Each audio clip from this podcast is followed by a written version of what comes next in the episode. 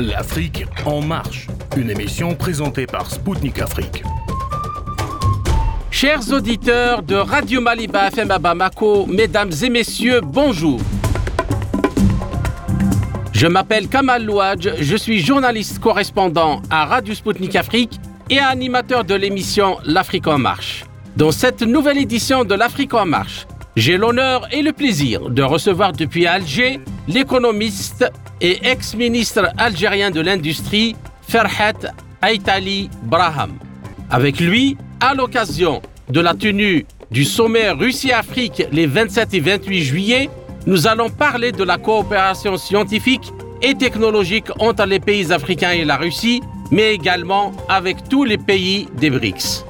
Nous nous focaliserons en particulier sur l'influence encore présente des programmes d'éducation légués par la France coloniale, la fuite des cerveaux vers les pays occidentaux et la valorisation de l'enseignement dans les langues nationales autochtones.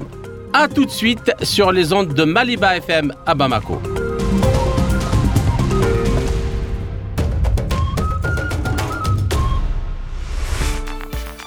La réalisation de l'agenda 2063, à savoir une Afrique prospère fondée sur la croissance inclusive et le développement durable, exige que le continent fasse d'importants investissements dans le domaine de l'éducation. Le développement de son capital humain et social nécessite une révolution de l'éducation et des compétences avec l'accent sur l'innovation, la science et la technologie.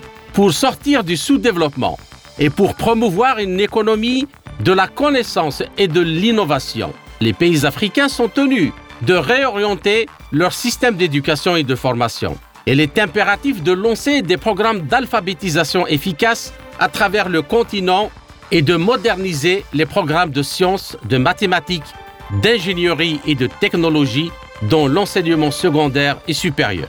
Il est également nécessaire de renforcer les liaisons des systèmes d'éducation avec le monde du travail et de redynamiser l'accès à l'enseignement supérieur, à la recherche et à l'innovation. La place de la science et la technologie est au cœur de la croissance de l'Afrique, notamment dans les secteurs essentiels. Il s'agit entre autres de l'agriculture, de l'énergie, de l'environnement, de la santé, du développement des infrastructures, des mines, de la sécurité et de l'eau. La promotion d'une économie du savoir sur le continent africain devrait reposer sur quatre piliers. Ce sont les constructions et ou l'amélioration des infrastructures de recherche, le renforcement des compétences professionnelles et techniques, la promotion de l'innovation ainsi que la création d'un environnement propice au développement de la science et de la technologie. C'est à ce titre qu'apparaît la nécessité d'une coopération étroite entre les pays africains et les BRICS, dont essentiellement la Chine et la Russie. Pour parler de ces questions fondamentales, j'ai l'honneur et le plaisir de recevoir depuis Alger l'économiste et l'ex-ministre algérien de l'Industrie, Farhat Aitali Braham. Monsieur Farhat Aitali, bonjour et merci d'avoir accepté de nous accorder cet entretien. Bonjour, merci pour l'invitation. Bien. Alors, l'Afrique contribue pour environ plus de 3% au produit intérieur brut au niveau mondial, mais ne dépense que 0,4% des sommes consacrées à la recherche et au développement. Alors, le continent abrite 18% de la population mondiale, mais ne fournit qu'un peu plus de 1% des chercheurs scientifiques de la planète. Il compte environ un scientifique ou un ingénieur pour 10 000 habitants, alors que le, les pays industrialisés, actuellement la Chine, à titre d'exemple, on compte de 20 à 50. Bien. Alors pourquoi le, fossé scientifique et technologique entre l'Afrique et le reste du monde n'a fait que s'accroître au fil des ans? Et pourquoi ce fossé grandissant, à votre avis, n'est-il pas en partie responsable du sous-développement du continent et où on est actuellement l'école africaine? D'abord, il faudrait peut-être, euh, en faisant les comparaisons, euh, faire plusieurs euh, paramètres de comparaison parce qu'il y a plusieurs points de coordonnées qu'il ne faudrait pas oublier. Si nous disons que euh, l'Afrique, avec ses 18% de la population mondiale, ne fournit que 3% du PIB mondial, déjà, ceci est un gap. Là, c'est un recul. Absolument, depuis l'indépendance. Donc maintenant, si on parle, si on, se déplace vers la proportion du, PIB qui est investi dans la recherche-développement, euh, là aussi, nous reculons encore cette proportion par rapport déjà au PIB, mais aussi par rapport à la population. Euh, il y a quand même des, des, raisons historiques. Je ne, on ne va pas à chaque fois coller ça à la colonisation, mais il faudrait quand même euh, éviter de faire des comparatifs avec des, civilisations anciennes comme la Chine, qui, n'a jamais arrêté de faire de la recherche-développement, même sous les Han, pendant une époque très reculée de l'histoire antique, et avec des, pays occidentaux et même la Russie qui, quand même, qui ont entamé leur renaissance euh, intellectuelle et scientifique au XVIe siècle, à la renaissance générale de l'Europe. Euh, les pays d'Afrique, entre eux déjà, il y, a, il y a quand même une différence en, matière de dépenses pour la recherche et développement. Il y a aussi une différence en matière de PIB par capita, par, euh, par habitant. Euh, donc, il faudrait déjà intégrer les Africains entre eux, essayer de faire les comparatifs intramuros dans le continent africain, parce que les, les premiers partenaires des Africains seront les Africains eux-mêmes. Des, locomotives d'un éventuel développement technique et technologique en Afrique sera bien sûr avec l'apport de, nos amis des pays qui voudraient bien euh, y apporter une aide extramuros, mais il sera en premier lieu africain. Il existe quand même une dizaine de pays africains qui, peuvent faire euh, monter cette moyenne et, euh, toute matière, si en nombre d'ingénieurs, en nombre de chercheurs, que ce soit la moyenne en termes de, budget de, recherche, qui, qui la font monter au-delà de ce fameux 0,4%. On ne peut pas demander à des pays quand même qui actuellement peinent à, couvrir les fins de mois en matière de prise en charge je dirais, élémentaire des besoins de la population et, des fois même qui peinent à assurer leurs dépenses euh, interne face à des phénomènes de plus en plus agressifs de, participer au même ratio. Donc ces pays-là doivent pouvoir compter sur leurs voisins, sur leurs, cousins africains pour avancer, mais pas à la même vitesse. Disons que quand un train démarre, en général, euh, même si le, dans, tout le train, tous les wagons suivent la même vitesse, ils ne sont pas au même classement. Donc, euh, il faudrait leur donner un coup de main pour qu'ils puissent déjà euh, démarrer en matière de recherche, en matière aussi d'éducation nationale, mais il faudrait aussi prendre en considération leurs besoins immédiats et leurs moyens du moment. On ne peut plus mhm. demander à ce bon monde de démarrer de la même manière et d'avoir les mêmes objectifs. Va les détailler d'ailleurs après, quels sont les, objectifs prioritaires par type de pays. D'accord. Alors, euh, mais euh, actuellement, euh, où on est l'école africaine? À part les certains pays où, il y a eu un certain développement depuis les indépendances, comment jugez-vous en général la situation? Déjà, pour avoir un système éducatif performant, il faudrait quand même avoir des moyens matériels. Mhm. C'est lourd comme sacrifice budgétaire. Maintenant, il faut dimensionner des fois son système éducatif en fonction de ses moyens. Donc, certains pays, par exemple, comme les pays d'Afrique du Nord, l'Algérie euh, aussi, bon, qui ont les moyens financiers, euh, ont entamé déjà une politique d'alphabétisation depuis de, d'alphabétisation plutôt depuis le début des années 60, qu'aujourd'hui, pratiquement, on peut, on peut dire que c'est symbolique le nombre d'analphabètes dans ces pays-là c'est vraiment des résidus de l'époque coloniale. Euh, par contre, en matière de, de, niveau euh, intellectuel et technique, il reste encore des efforts à faire. Mais certains pays qui ont des retards, vous savez, quand vous avez une vingtaine de millions d'habitants, euh, en général avec des populations très jeunes, vous avez facilement 6-7 millions d'élèves. 17 millions d'élèves, quand vous avez un PIB de 4-5 milliards de dollars au lieu de, de, 150 ou 200 milliards de dollars, vous vous attendez bien à ne pas avoir exactement les mêmes moyens d'apprentissage et le même système éducatif que ceux qui peuvent y mettre 10 ou 15 milliards de dollars. Euh, là, il va falloir fixer les priorités. Moi, à mon avis, déjà, la priorité d'alphabétiser le maximum de gens avec le minimum de moyens pour certains pays est une priorité absolue. Euh, il ne faudrait pas laisser de segments ignorants dans la société. Quand je dis ignorant, cela ne veut pas dire qu'être alphabétisé fait de vous automatiquement un, génie ou un connaisseur, bien qu'on puisse être sage sans savoir écrire ou lire. Mais euh, il faudrait quand même que chacun puisse discerner un minimum d'informations qu'elle soit d'ordre technique ou pour ses besoins personnels, ne serait-ce que pour l'identification de sa personne et de ses besoins, il faudrait que le maximum de population puisse y accéder en Afrique. Il y a certains pays où ce n'est pas vraiment encore le cas.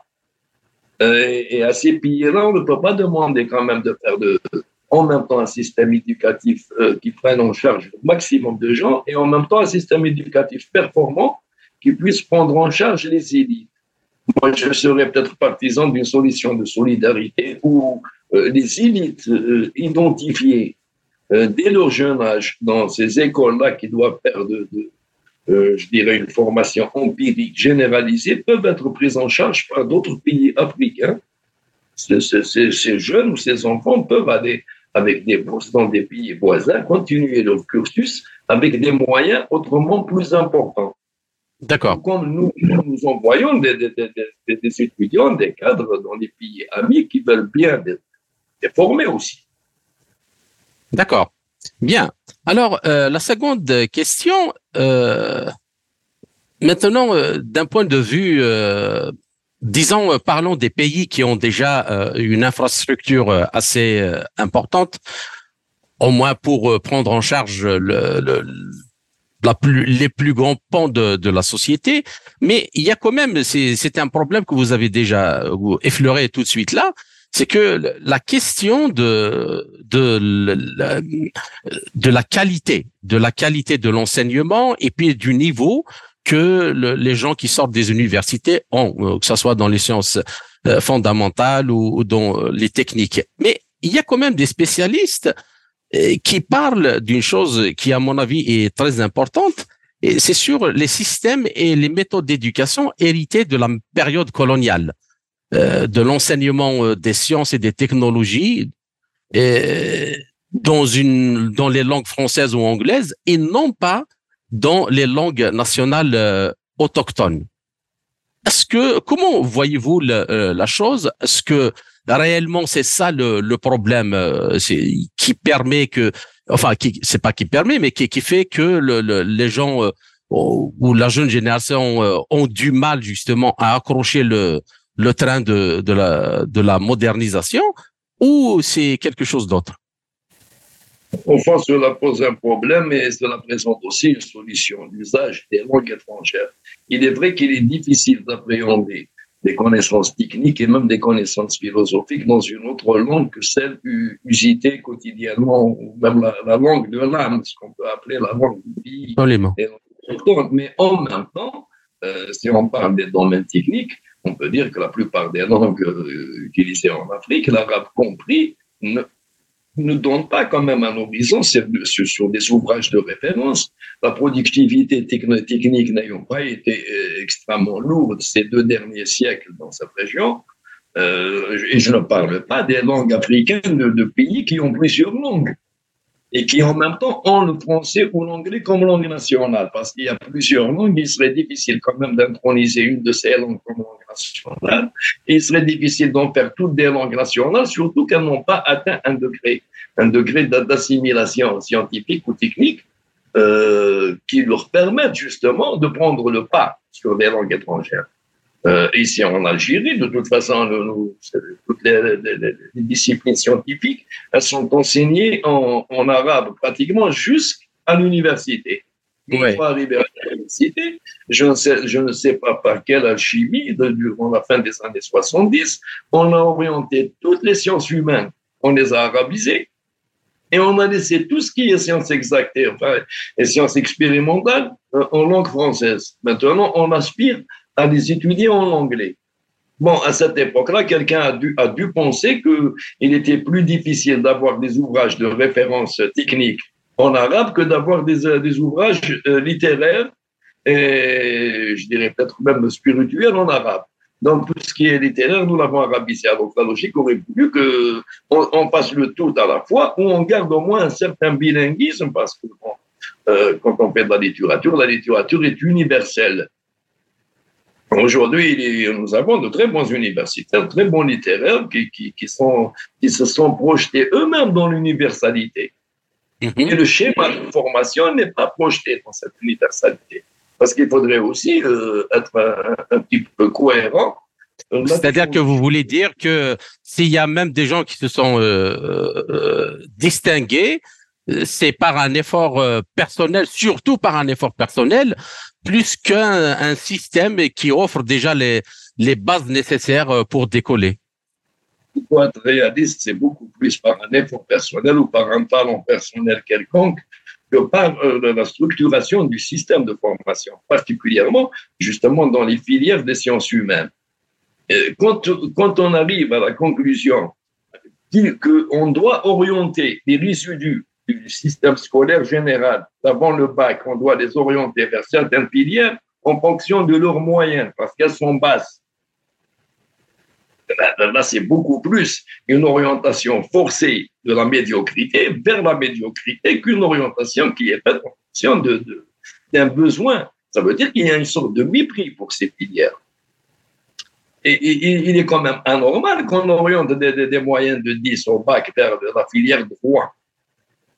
Alors que si vous allez chez les anglo-saxons, c'est une filière qui, euh, qui n'est accessible que euh, dans, euh, dans, le passé le plus récent, elle n'était accessible qu'au Lord.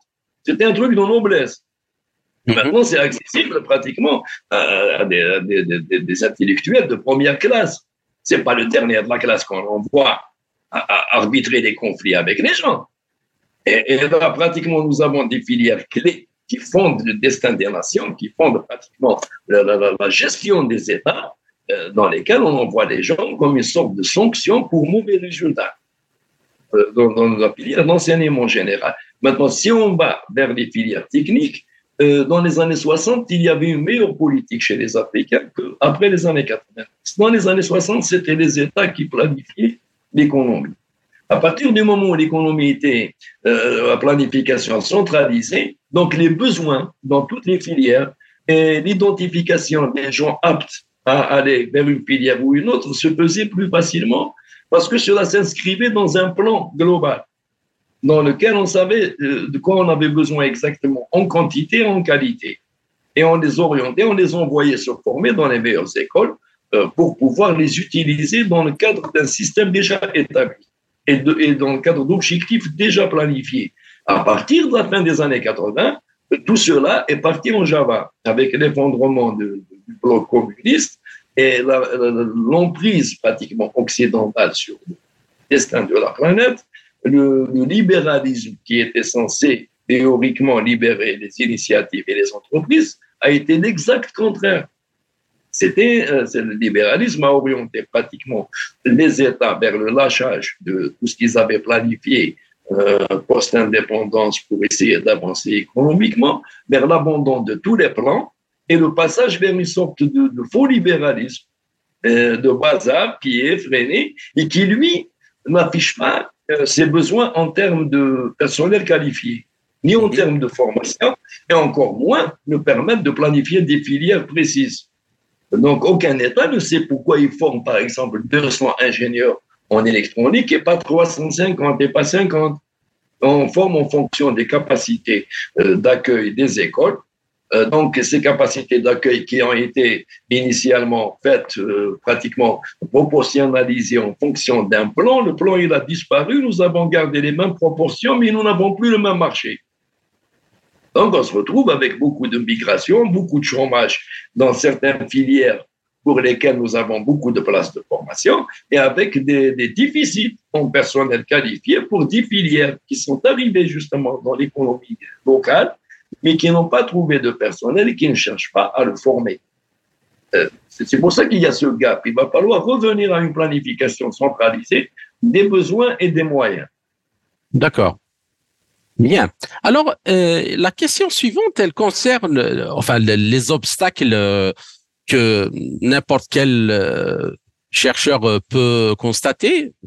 lisons un peu le, toutes les études qui sont faites sur le système éducatif et économique africain. Et parmi eux, euh, donc euh, les plus sérieux au progrès donc de la science et de la technologie dans le continent. On compte la diminution euh, continue de leur financement, chose que vous avez déjà euh, évoquée, et puis la fuite des cerveaux, le départ des personnels qualifiés pour d'autres pays, notamment occidentaux, des niveaux d'alphabétisation aussi trop faibles et le manque on le signale souvent, de femmes euh, suivant une formation scientifique ou d'ingénierie, notamment en Afrique subsaharienne. Alors, comment expliquer cette situation? Est-ce que c'est dû uniquement euh, à des politiques internes, euh, enfin, je veux dire, est-ce que c'est dû uniquement à des, à des raisons endogènes au pays? Où il y a une combinaison entre des raisons endogènes et exogènes, comme par exemple la question là de la libéralisation que vous avez évoquée et qui en fait euh, mis KO euh, toute la planification qui existait avant. Bon, euh, en ce qui concerne l'élément féminin, je ne veux pas parler de l'Algérie, il y a une prédominance nette de l'élément oui, féminin. Oui, absolument toutes les filières, y compris les filières littéraires. Donc, de ce côté-là, euh, les femmes en Algérie, il leur sera difficile de se plaindre d'une quelconque ségrégation. Ce serait plutôt l'inverse qui pourrait surgir un jour. Donc, bon, pour, d'autres pays, il est tout à fait normal que, vu le manque de moyens, vous parliez d'Afrique subsaharienne, déjà pour le déplacement des, des, hommes, euh, ce n'est pas évident. Absolument des réseaux routiers, l'éloignement des centres de formation et des universités. Il y a aussi le traditionnalisme africain. Il est difficile quand même pour beaucoup de, foyers euh, traditionnels africains d'envoyer leur, filles comme ça dans un autre pays ou dans un autre département pour des mois. Ou, euh, ça pose un problème. Il y a les archaïsmes et les traditions locales. Il y a le manque de moyens que les États peuvent offrir justement pour des formations rapprochées. Mais il y a aussi le manque de besoins des marchés locaux en matière de main-d'œuvre qualifiée. Parce que euh, quand vous me parlez de recherche-développement ou de cadre, mhm. il faudrait quand même qu'il y ait un marché porteur localement qui puisse non seulement leur offrir un emploi, mais aussi des revenus qui pourraient éventuellement être cohérents avec leur supposé statut dans la société. Mhm. Mais, maintenant, si vous formez des ingénieurs et que vous, vous en formez 100 et vous n'en avez besoin que de 20, et en a 80 qui sont en train de demander l'aumône aux marchands de beignets du coin. Donc ben, forcément, vous, c'est une immigration forcée. Si vous ne pouvez pas leur offrir l'emploi. À la limite, moi, personnellement, je ne suis pas contre le phénomène à tout point de vue. Quand vous ne pouvez pas, quand un marché ne peut pas fournir des emplois décents, bien rémunérés et exploiter réellement les compétences des enfants d'un pays, et, il serait peut-être plus profitable, même pour ce pays, que le reste de l'humanité en profite. Parce que là, déjà, vous évitez leurs charges, vous évitez leurs récriminations, et éventuellement, s'ils ont un petit revenu, vous vous débarrassez des problèmes posés par leurs familles les plus proches. Et s'ils inventent quelque chose, vous prendrez quand même une part de, de prestige, ne serait-ce qu'une mmh. petite part, même s'ils sont opposants quelque part. Donc, le problème ne se pose pas. Moi, je ne suis pas dogmatique. Euh, l'idéal serait justement de former selon ses besoins et, d'employer selon ses disponibilités. Mais à défaut, parce que là, nous sommes en train de parler des situations héritées de 60 ans de après la décolonisation et, sur les 60 ans, on peut parler de 30 ans d'errement. Errement au sens propre du terme, de, des États, des populations. Nous avons été baladés dans tous les sens justement par l'économie libérale, mais pour laquelle nous n'étions à la limite que des fournisseurs de, matières premières et au maximum, au grand maximum, peut-être des fournisseurs justement de cerveaux égarés qui n'ont pas trouvé leur place chez, eux et aussi euh, même fournisseurs de main-d'œuvre qualifiée, pourquoi pas. Euh, donc euh, aujourd'hui, nous avons hérité d'une situation et on ne peut pas raisonner quand on hérite d'une situation piégée comme on raisonne quand on parle d'un terrain vierge. Les, leaders africains des années 60 avaient, avaient le jeu beaucoup plus facile qu'aujourd'hui. Parce qu'ils n'avaient pas pris la mauvaise piste, ils n'étaient pas obligés de revenir sur des, de mauvaises approches. Tout était vierge. D'accord. il fallait fallait démarrer de zéro. Puis à l'époque, il y avait la, lutte des, blocs idéologiques Donc, il y avait le bloc de l'Est qui offrait beaucoup de, d'avantages, beaucoup d'aide, beaucoup de, d'assistance aux pays nouvellement indépendants pour essayer de faire émerger des élites sociales, des élites économiques et aussi des économies qui tiennent la route. Mais euh, à cette époque-là, quand on avait un petit plan qui tenait la route, on avait même les gens qui nous aidaient à le mettre. C'était le cas d'Algérie à l'époque, qui n'avait pas beaucoup d'argent, mais qui avait et le plan, et les, et alliés, et les, et partenaires pour le mettre en place. Mais oh, après euh, les 30 ans des années 80, 90 pratiquement jusqu'à aujourd'hui, euh, euh, nous avons un constat à faire. Et ce constat, il est plus lourd qu'au départ. Est beaucoup plus lourd quand vous avez des centaines de milliers de cadres formés dans des filières où personne ne peut leur donner un boulot que, à part l'État. Ils ne sont même pas exportables en État. Parce qu'aucun autre pays ne peut les utiliser dans quoi que ce soit. Et que le système capitaliste, dans le cadre, par exemple, de, l'économie privatisée, je ne connais pas beaucoup de privés qui vont prendre des, des, des, des philosophes, des psychosociologues, il y a même des théologues par milliers. Si vous voulez en faire dans, un, dans, dans une économie de productivité, quand on, compare, tout à l'heure, vous aviez comparé les budgets de recherche-développement en Afrique avec le reste du monde, le monde surtout occidental et capitaliste. Mais euh, ce, ce monde-là, ne fait pas de la recherche-développement pour faire avancer l'humanité.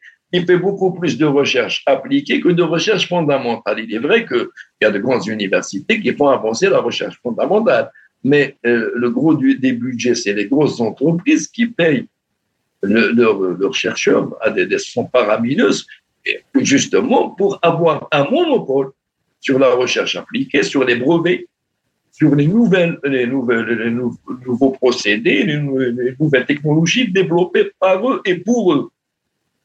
Mais en, Afrique, comment diable voulez-vous que tous les pays africains, dans le PIB réuni, ne fait pas celui de, de pas, d'un État européen qui tient la route?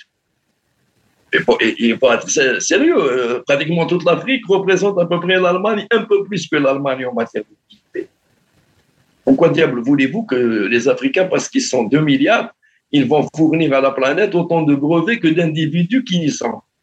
Il faudrait voir déjà des moyens financiers, il faudrait voir le tissu industriel, il faudrait voir aussi la variété d'industriels que nous avons. Moi, je parle de l'Algérie, de mon pays, où j'ai eu à, exercer justement dans le secteur. Euh, il n'y a pas beaucoup d'industriels qui font réellement de la recherche développement il n'y en a même pas beaucoup qu'on peut appeler des industriels au sens universel du terme. Nous avons abandonné notre industrie planifiée des années 60-70 qui permettait elle justement d'évoluer par palier, par recherche fondamentale et appliquée. Et nous sommes passés vers une industrie débridée où chacun fait tout, mais sans avoir vraiment besoin de faire évoluer les choses ou de faire évoluer la recherche. Pourquoi diable voulez-vous que quelqu'un qui achète même je ne dirais pas un roulement, qui achète même un vulgaire axe qu'il peut tourner ici, qu'il importe, il va employer des gens à lui, à lui améliorer son produit ou à améliorer même les équipements avec lesquels il produit. Nous n'avons pas vraiment cette culture. D'accord. Maintenant, pour le reste de l'Afrique, pour certains pays, c'est encore pire. D'accord. Alors, la dernière question euh, de cette première partie de l'entretien, la qualité de l'enseignement dans les domaines de la science et de l'ingénierie est également en baisse. Et en partie à cause euh, du manque d'infrastructures telles que les laboratoires euh, et centres technologiques modernes et d'investissement aussi dans la recherche et le développement. Bien. Alors, vous venez de l'expliquer un peu, mais comment expliquez-vous cette situation aussi sur le plan pédagogique et infrastructurelle En matière d'infrastructure, la logique voudrait que, comme je l'ai dit, que la recherche se départage en deux secteurs. Un secteur qui a une vocation de recherche euh, fondamentale, de recherche scientifique, pris en charge par les États, mais aussi un secteur qui a pour vocation de mettre à la, disposition des producteurs, des industriels, des produits d'une recherche appliquée immédiate. Et là, euh, c'est là que tout le, problème se pose. Celui-là, normalement, si vous allez en Occident, il représente 80% de la recherche actuelle. ce que les entreprises dépensent pour euh, la recherche développement dépasse de très loin ce que les États dépensent pour la recherche fondamentale. Euh, c'est les gros laboratoires, par exemple, qui font avancer la recherche médicale, même si des fois, ils la dévoient dans le sens de leurs intérêts. On l'a vu avec l'épidémie du corona pratiquement, euh, même des scientifiques ont été déployés pour essayer de vendre un vaccin au détriment d'un autre. Et, tout ça, si on prend, il y a beaucoup de budgets qui sont utilisés euh, beaucoup plus à titre de marketing financier pour un produit qu'au titre de la recherche scientifique. Un chercheur n'est pas toujours un chercheur. Quand vous me ramener quelqu'un qui est bardé de diplômes et qui peut me convaincre que telle molécule est meilleure que telle molécule, euh, ça reste à vérifier. Mais tout cet argent-là, fait tourner justement la spirale de, l'investissement. Euh, on continue, parce qu'il y a cette maladie de la croissance, et à ce problème-là aussi où le monde veut toujours faire de la croissance, mais une croissance calculée financièrement. Alors que, comme le disait le défunt compatriote Pierre Rabé, euh, il avait dit un jour que cette fameuse croissance était une soustraction. Euh, dans les faits, on fait de la croissance en chiffres, mais on fait de la soustraction aux ressources, y compris humaines. Et, donc, euh, si les Africains maintenant veulent coller à ces ratios-là, ça veut dire qu'ils vont devoir suivre cette logique-là. Et cette logique-là, pour moi, elle est fausse.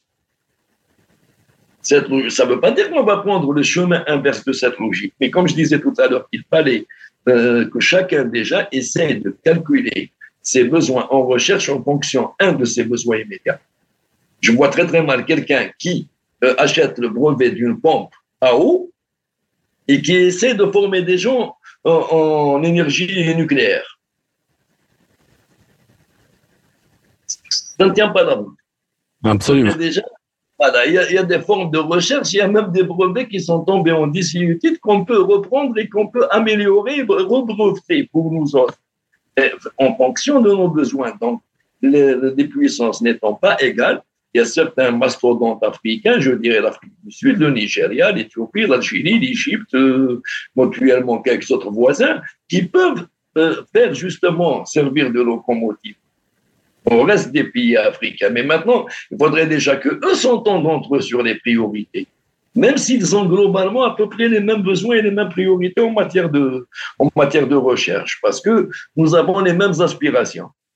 D'accord. Les autres, les autres pays africains, il faudrait qu'ils identifient eux-mêmes leurs priorités pour qu'on puisse s'entraider justement dans le cadre de ces priorités qui ne peuvent pas être les mêmes. Un pays qui a un PIB de 200 milliards de dollars n'a pas les mêmes priorités qu'un pays qui a un PIB de 4 milliards de dollars. Ainsi s'achève la première partie de notre euh, entretien, chers auditeurs. Je vous retrouve en compagnie de mon invité, Ferhat Aitali, pour la seconde partie de notre émission après une courte pause musicale. À tout de suite.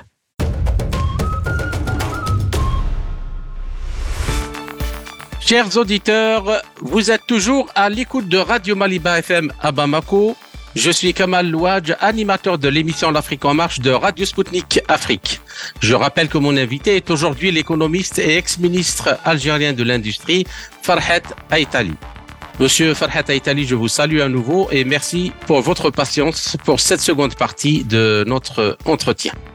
La première question, justement, il est clair euh, que pour atteindre un niveau de formation en sciences et en technologie suffisant en quantité et, en qualité pour accompagner le développement du continent, des réformes profondes sont nécessaires aussi bien dans le domaine, euh, les domaines économiques et industriels qu'universitaires et éducatifs.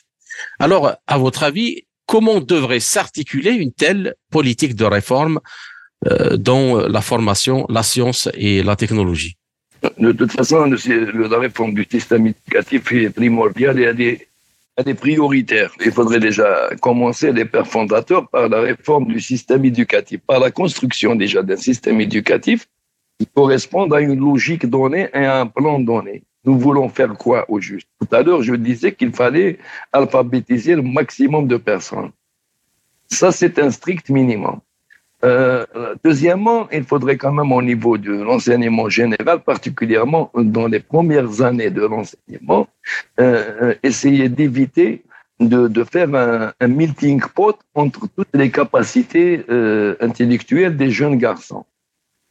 Je, sais que ça ne va pas vraiment plaire à beaucoup quand je dis que quand il, on arrive à, ressentir l'existence d'une élite euh, parmi les jeunes, les petits élèves, il faudrait les mettre dans des écoles spécialisées pour essayer justement de laisser les profs s'occuper du reste, de ceux qui sont tout juste moyens ou ceux qui doivent juste être alphabétisés. Euh, ça, ça ne plaît pas beaucoup, même en Algérie, mais c'est une réalité, c'est un fait. Nous, actuellement, nos, systèmes, nous avons, dès le départ, des fois fait des erreurs monumentales. Au départ, il fallait justement essayer d'alphabétiser le maximum de gens, mais euh, entre alphabétiser et sélectionner les futures élites, il y a une sacrée différence. Nous ne pouvons pas en même temps faire de l'alphabétisation générale basique et en même temps maintenir ceux qui pourraient éventuellement euh, être des élites de demain dans le même système scolaire et dans pratiquement et leur donner les mêmes moyens qu'aux autres. Et il faudrait quand même être réaliste. il faudrait retirer ceux qui affichent de très bons moyens dès le départ, ceux qui affichent une aptitude à être des élites euh, futures, les retirer, les mettre dans des écoles où, contrairement à ce qu'on pourrait penser, et on, mettrait à leur disposition les meilleurs cadres, les meilleurs formateurs possibles. On ne peut pas gagner sur tous les tableaux. Le problème des Africains, c'est que nous avons euh, nos traditions qui, qui sont toujours tribales. Elles sont bonnes dans l'absolu comme sentiment, mais elles sont très très mauvaises dans, dans la réalité pour affronter un monde où il n'y a pas de place pour ce que les, anglophones appellent des losers. Chez eux, il n'y a pas de place pour ceux qui tombent du train. Nous, nous n'allons pas écraser ceux qui tombent du train, mais nous, nous avons arrêté le train pendant, je ne sais pas, des décennies pour attendre ceux qui ne monteront jamais. Donc, euh, pour ce qui est du, système éducatif, je l'ai dit, euh, un Africain n'est pas forcément plus, plus attardé que d'autres, et si ça se trouve, beaucoup sont plus intelligents que leurs congénères d'autres continents, mais quand on, fait un mélange des genres dans lequel on oblige les premiers à attendre les derniers, et on n'arrive pas à savoir au juste, justement, au niveau du système éducatif, quel est le but de cette éducation. Si on se limite dans certains pays juste à apprendre aux gens à lire leur nom et à lire certains renseignements utiles, ou bien à sélectionner ceux qui serviront justement de locomotive à l'économie et à la pensée de demain. Contrairement à ce qu'on pourrait penser, il n'y a pas que les disciplines scientifiques qui boostent les économies des pays. J'ai dit qu'un système de la réussite, c'est un tout. Même les philosophes d'un pays, même les sociologues d'un pays, euh, je dirais même les artistes d'un pays. Absolument. Tout ce qui peut faire, euh, euh, faire augmenter les capacités créatives, l'imagination. Ça participe même à l'économie du pays.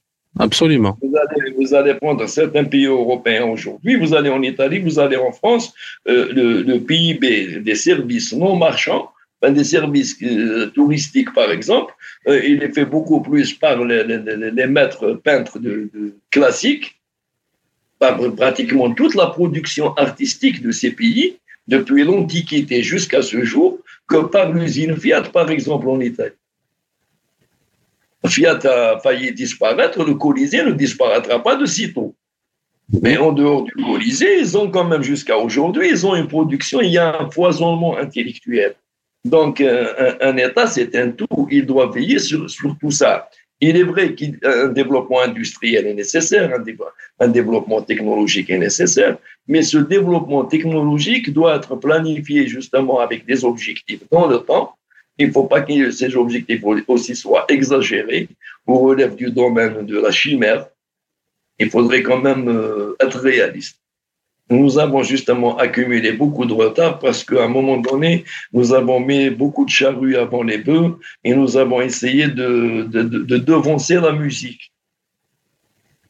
Euh, aujourd'hui, il faudrait euh, justement faire un état des lieux. Et l'état des lieux, moi je l'ai fait, du moins en ce qui concerne l'Algérie, il n'est pas brillant.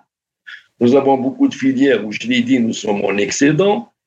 Nous avons beaucoup de filières où nous sommes en déficit, mais où nous ne pouvons pas prendre réellement en charge nos cadres en fonction de ce qu'ils ont fourni comme effort scientifique, comme effort intellectuel pour arriver justement à leur, à leur position. Par exemple, pour les médecins, tout le monde dit que l'Algérie est l'un des pays qui fournit l'hexagone en médecins. Nous avons des pertes énormes. Ils ne sont pas en train de nous les piquer la nuit. Mais nous ne pouvons pas aussi décemment dire à un médecin qu'il doit se sacrifier toute sa vie pour 400 euros, il le fera. Il l'en fait pour moins que ça. Il l'en fait pour des clopinettes durant les années 60. Mais aucun médecin ne se sacrifiera quand il verrait que pas bête du quartier ne se contente pas de 400 000 euros.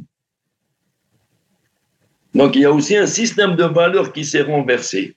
On ne peut pas demander, on ne peut pas demander aux meilleurs d'être meilleurs qu'ils ne sont, alors qu'on n'a pas demandé aux pires d'arrêter d'être pires qu'ils ne le sont. Donc, euh, dans la société, il y a des équilibres à faire. Et c'est là que, justement, entre les sciences humaines, c'est là qu'entre un système de justice sociale, un système de justice tout court équilibré, une pensée sociale positiviste, une pensée qui admire les élites, avant, en Afrique, justement, pour revenir à l'intégralité de l'Afrique, les élites et les érudits étaient, et faisaient l'objet de l'admiration villageoise, de l'admiration tribale, nationale. Vénérés même, ils étaient même vénérés par, le, par les gens. Et quelle, que soit la forme de discipline dans laquelle ils étaient censés exceller. Ça allait des sciences religieuses jusqu'au, je dirais même au chamanisme ou au paganisme local. Mais toujours est-il qu'il était censé avoir une connaissance que les autres n'avaient pas. Aujourd'hui, euh, pratiquement, l'intellectuel, enfin celui qui a une compétence quelconque, s'il n'est pas méprisé, il est ciblé, beaucoup plus qu'il n'est adulé ou qu'il n'est utilisé à sa véritable valeur. Là déjà, il va falloir euh, rééquilibrer un petit peu la balance et remettre les sociétés dans les véritables valeurs. Et la, les seules valeurs euh, qui existent, c'est celle de l'effort rétribué à sa juste valeur. En, en Occident, aussi prédateur qu'ils sont, mais chez eux, un chercheur, il est payé.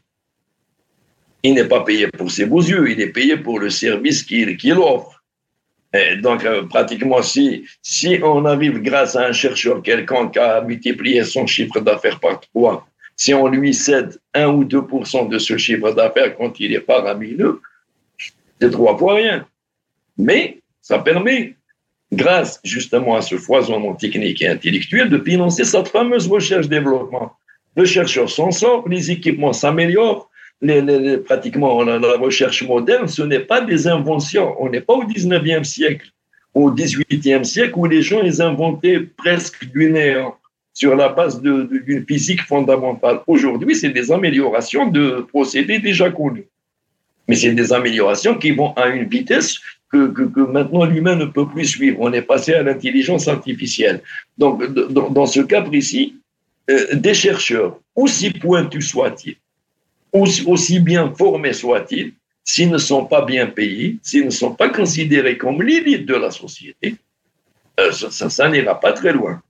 Et c'est une des tâches justement de l'Afrique de ne pas donner justement à ces élites, quelle que soit la nature de ces élites, la place qui leur revient dans la société. En suivant un faux libéralisme, aujourd'hui, quelqu'un qui s'est enrichi par n'importe quel moyen, y compris les plus, des plus délictueux, il a une place dans la société qui est beaucoup plus, enfin du moins en temps réel, qui est beaucoup plus importante que celle de l'intellectuel qui ne peut rien offrir. Surtout qu'il n'y a, pas, même pas d'infrastructure pour qu'il puisse offrir quelque chose d'utile aux siens. D'accord. Bien. Alors, euh, pour continuer de ce que vous venez de développer, quels sont, euh, parce que euh, évidemment, vous avez tout à fait raison de le dire que avant d'entamer une réforme de l'enseignement ou des sciences ou de la technologie et tout, il faut quand même avoir une idée de quel pays on veut avoir, de quelle économie on veut avoir, quels sont euh, le, euh, quelle est la vision qu'on veut. Et à partir de là, on sait dans quel euh, secteur de la de la formation ou ou de la recherche, il faut investir, il faut ramener des formateurs, il faut former aussi. Alors, c'est c'est dans ce sens que je vous pose cette question. À votre avis, quels sont les secteurs Prenons l'exemple de l'Algérie, le pays que vous connaissez très bien, ou le Maghreb. Quels sont les secteurs économiques et industriels qui devraient servir de levier pour tirer l'ensemble de la recherche et développement dans les pays africains, enfin en Algérie en l'occurrence, ou le Maghreb, sur lesquels les États devraient miser en premier lieu? Moi, j'avais misé personnellement sur les, mêmes secteurs qu'on avait entamés dans les années 60-70 et qu'on avait abandonnés en cours de route. J'avais misé sur le, secteur minier, sur la sidérurgie, la pétrochimie, euh, l'électronique, pratiquement l'industrie, les industries mécaniques. C'était ça qu'on avait délaissé, dans lequel on avait franchi beaucoup de, de chemin et on était arrivé à, un savoir-faire et même à une intégration nationale et locale qui était très importante avant de, faire marche arrière. Mais, mais alors la machine arrière, toute, à partir du, de la fin des années 90 et du début des années 2000. Euh, et c'est là justement que les universités peuvent suivre et même les, les, écoles de formation, qu'elles soient nationales ou étrangères, peuvent suivre. Quand vous avez une planification industrielle qui tient la route et que vous savez, avec un planning de temps bien précis, quels sont vos objectifs, euh, même quand vous envoyez des gens en formation, vous formez assez pour vos besoins et pas trop en fonction de ces besoins. Donc, vous pouvez dimensionner justement vos besoins en formation et perfectionnement des cadres en, fonction de, la disponibilité d'investissements euh, qui ont besoin justement de ces cadres, mais qui sont aptes à leur fournir la situation qu'ils méritent. Mais maintenant, si vous avez des investissements dans lesquels vous n'avez pas le personnel qualifié et vous vous retrouvez en train d'importer des fois des charlatans au nom d'un savoir-faire douteux, c'est ce qui est le cas aujourd'hui, où vous n'avez pas, vous avez des gens que vous avez très bien formés dans des domaines bien pointus et que vous avez abandonnés entre-temps. Donc, vous n'avez plus d'investissements locaux et nationaux qui peuvent les prendre en charge. Et là, ils sont bien obligés de changer de métier ou de partir ailleurs exercer leur talent. C'est ce dépôt de planification et c'est justement cette dispersion dans toutes sortes d'industries euh, je dirais, de, de, de, de, transformation, de conditionnement euh, en non. Parce qu'à un moment donné, on avait une mode ici, et elle était valable dans tous les pays africains, de dire que le tissu de PMI, PME devait être étoffé en quantité. À l'époque, j'entendais même des gens dire qu'il fallait, euh, en Algérie, qu'il nous fallait un million de PMI, PME, ils avaient pris ça euh, en proportion avec le nombre de PMI, PME en France. Parce que certains utilisent la France comme une sorte de repère quasi divin. Il n'aurait même pas venu à l'idée qu'en France, même un médecin qui s'installe dans un cabinet, il est inscrit à la registre des PMI. Donc, euh, euh, c'est une petite et moyenne entreprise. Il était inscrit toutes les personnes. Actuellement, même, même ceux qui, qui deviennent des chauffeurs Uber, ils sont déclarés comme des entreprises. moi, à l'époque, moi, je leur avais posé la question. Je leur dis si vous nous faites euh, un million et demi de PMI, euh, PME, comme euh, au même titre que les Chouhada, je dis, bon, c'est pas un problème. On était à l'époque 36 millions. Je leur ai dit, bon, on divise, on va se retrouver avec une PMI pour 20 Algériens. Donc, chaque famille, sa petite PMI, parce que les familles élargies en Algérie, c'est une vingtaine de personnes. Et là, tout le monde va travailler chez lui. Personne ne travaille chez personne. Euh, on a pratiquement déstructuré toutes nos planifications industrielles qui devaient se baser justement sur de, grosses industries. Et c'est elles qui permettent de financer et de, concrètement organiser une véritable recherche appliquée pour se disperser dans de petites sociétés qui n'ont ni les moyens, ni la vocation, ni encore moins l'ambition de faire de la recherche en quoi que ce soit. Quelqu'un qui mélange du lait pour faire du yaourt, pourquoi diable il va faire un laboratoire à part celui sanitaire à la limite qui est pour éviter d'aller en prison pour intoxication? Qu'est-ce qu'il va bien inventer de spécial dans un yaourt? Euh, Quelqu'un qui fabrique de la brique et qui n'a même pas essayé justement de, faire des, analyses sur les matériaux locaux pour inventer un autre matériau.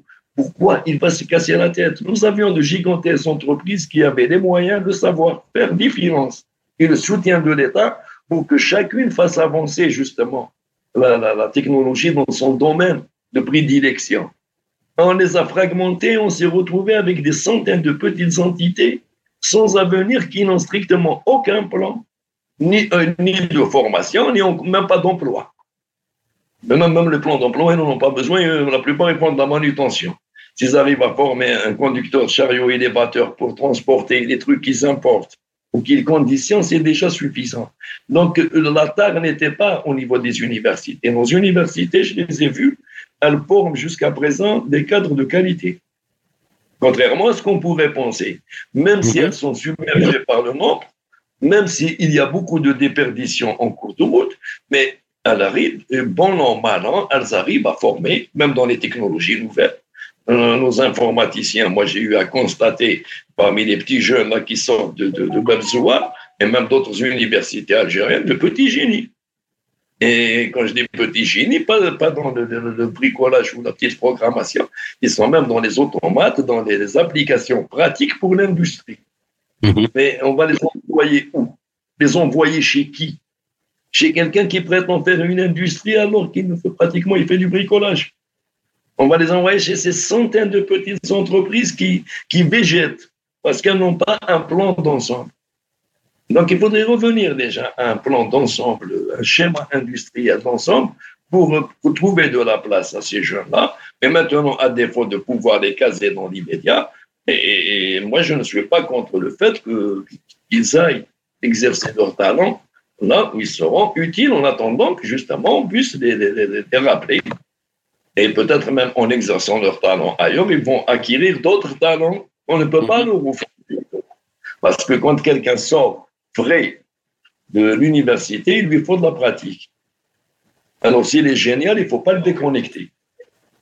si nous pouvons le connecter sur euh, quelque chose euh, de, concret immédiatement, sur une, activité concrète et rentable avec laquelle il pourra euh, s'épanouir professionnellement, mais aussi matériellement, c'est tant mieux. Mais s'il ne peut pas s'épanouir et qu'il existe un pays quelconque qui trouve de l'intérêt justement à utiliser ses compétences, moi franchement, je ne vois pas d'inconvénient. Euh, à la limite, même si on pouvait revenir au schéma des années 60, où les gens, au lieu d'aller migrer de manière individuelle et clandestine, on puisse faire des conventions dans lesquelles des États africains pourraient tirer ne serait-ce qu'un petit profit euh, financiers de leur, euh, de, leur cadre expatriés et des, et des, sociétés qui les emploient. Moi, dans les, au début des années 2000, j'ai vu l'exemple cubain. Ben, Cuba avait formé beaucoup de marins. Eh ben, des marins qualifiés, de qualité. Ce pas des petits marins, ce pas de la main-d'œuvre de, mauvaise qualité. C'est des, des, ingénieurs mécaniciens, des, des capitaines. Eh ben, à les louer euh, moyennant un partage des salaires entre eux et, et l'État cubain. D'accord. Moi, il m'est arrivé. j'ai recruté des Cubains chez des sociétés capitalistes.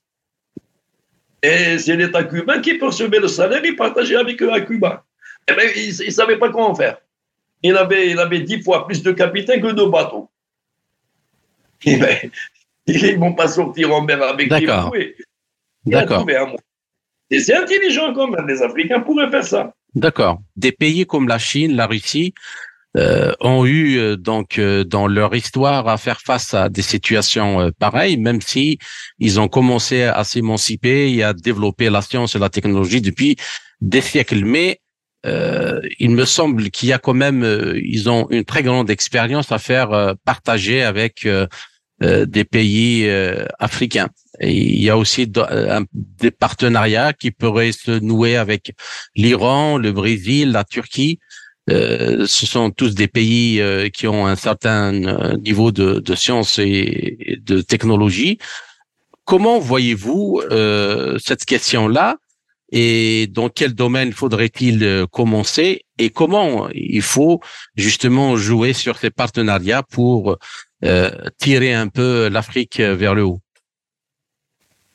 Maintenant, il y, a, deux formes de partenariat. Si on parle de partenariat, à vocation scientifique, ça, c'est le travail des gouvernements.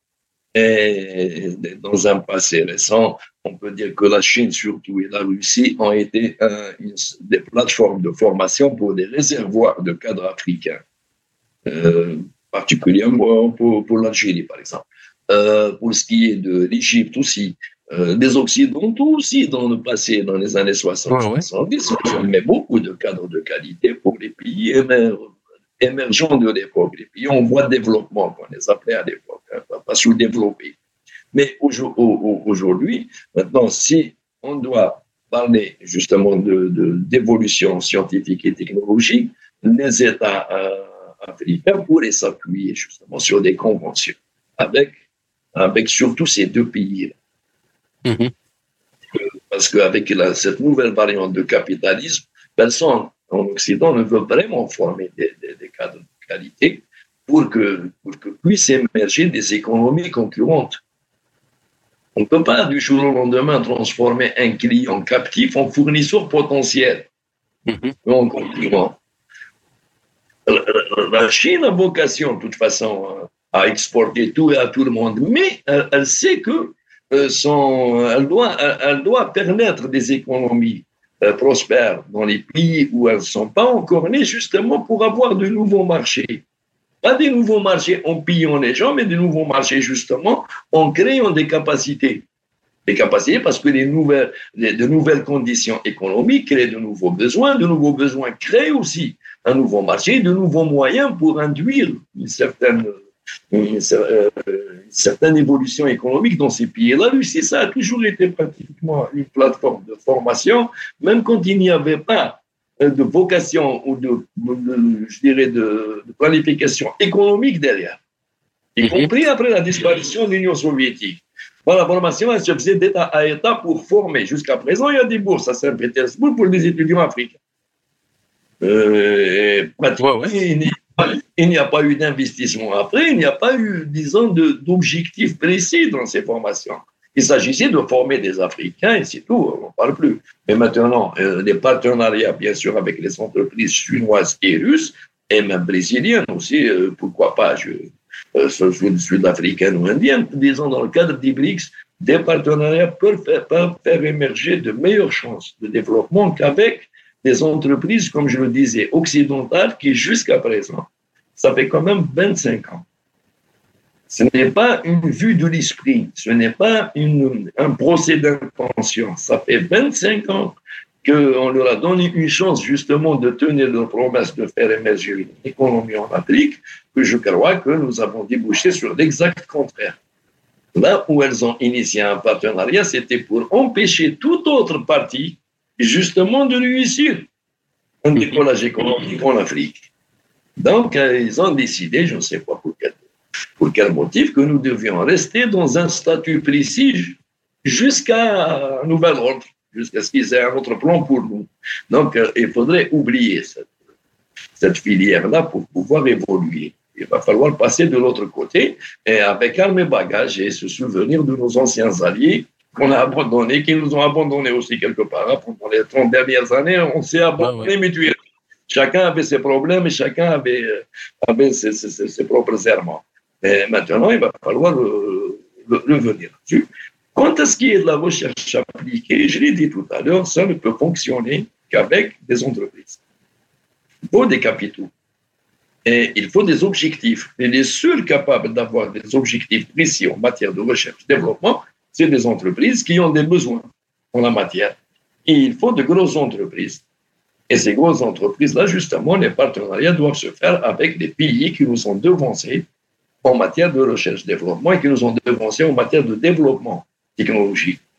Et par exemple, je, regrette, de le dire pour l'Algérie, c'est malheureux de le constater, c'est qu'aujourd'hui, nous, nous, sommes en train de parler de partenariat avec des pays qui, en 1978, ne nous dépassaient pas. On se retrouve avec 40 ans plus tard à espérer éventuellement un coup de main de leur part pour avancer techniquement, c'est malheureux, mais euh, il faudra le faire quand même. Bien. Ben, je vous remercie, Monsieur Farhat euh, Aïtali. Euh, chers auditeurs, notre entretien arrive à sa fin. J'espère que nous avons réussi à poser cette problématique et ses conséquences dans toutes ses facettes. J'espère vous retrouver dans les quelques semaines à venir dans un autre entretien pour traiter d'un autre sujet. Merci encore une fois et à très bientôt. Merci à vous. C'était l'économiste et ex-ministre algérien de l'industrie Ferhat Aitali Braham. Ainsi s'achève cette édition de notre émission L'Afrique en marche proposée par Radio Sputnik Afrique en partenariat avec Radio Maliba FM à Bamako. Je suis Kamal Louadj.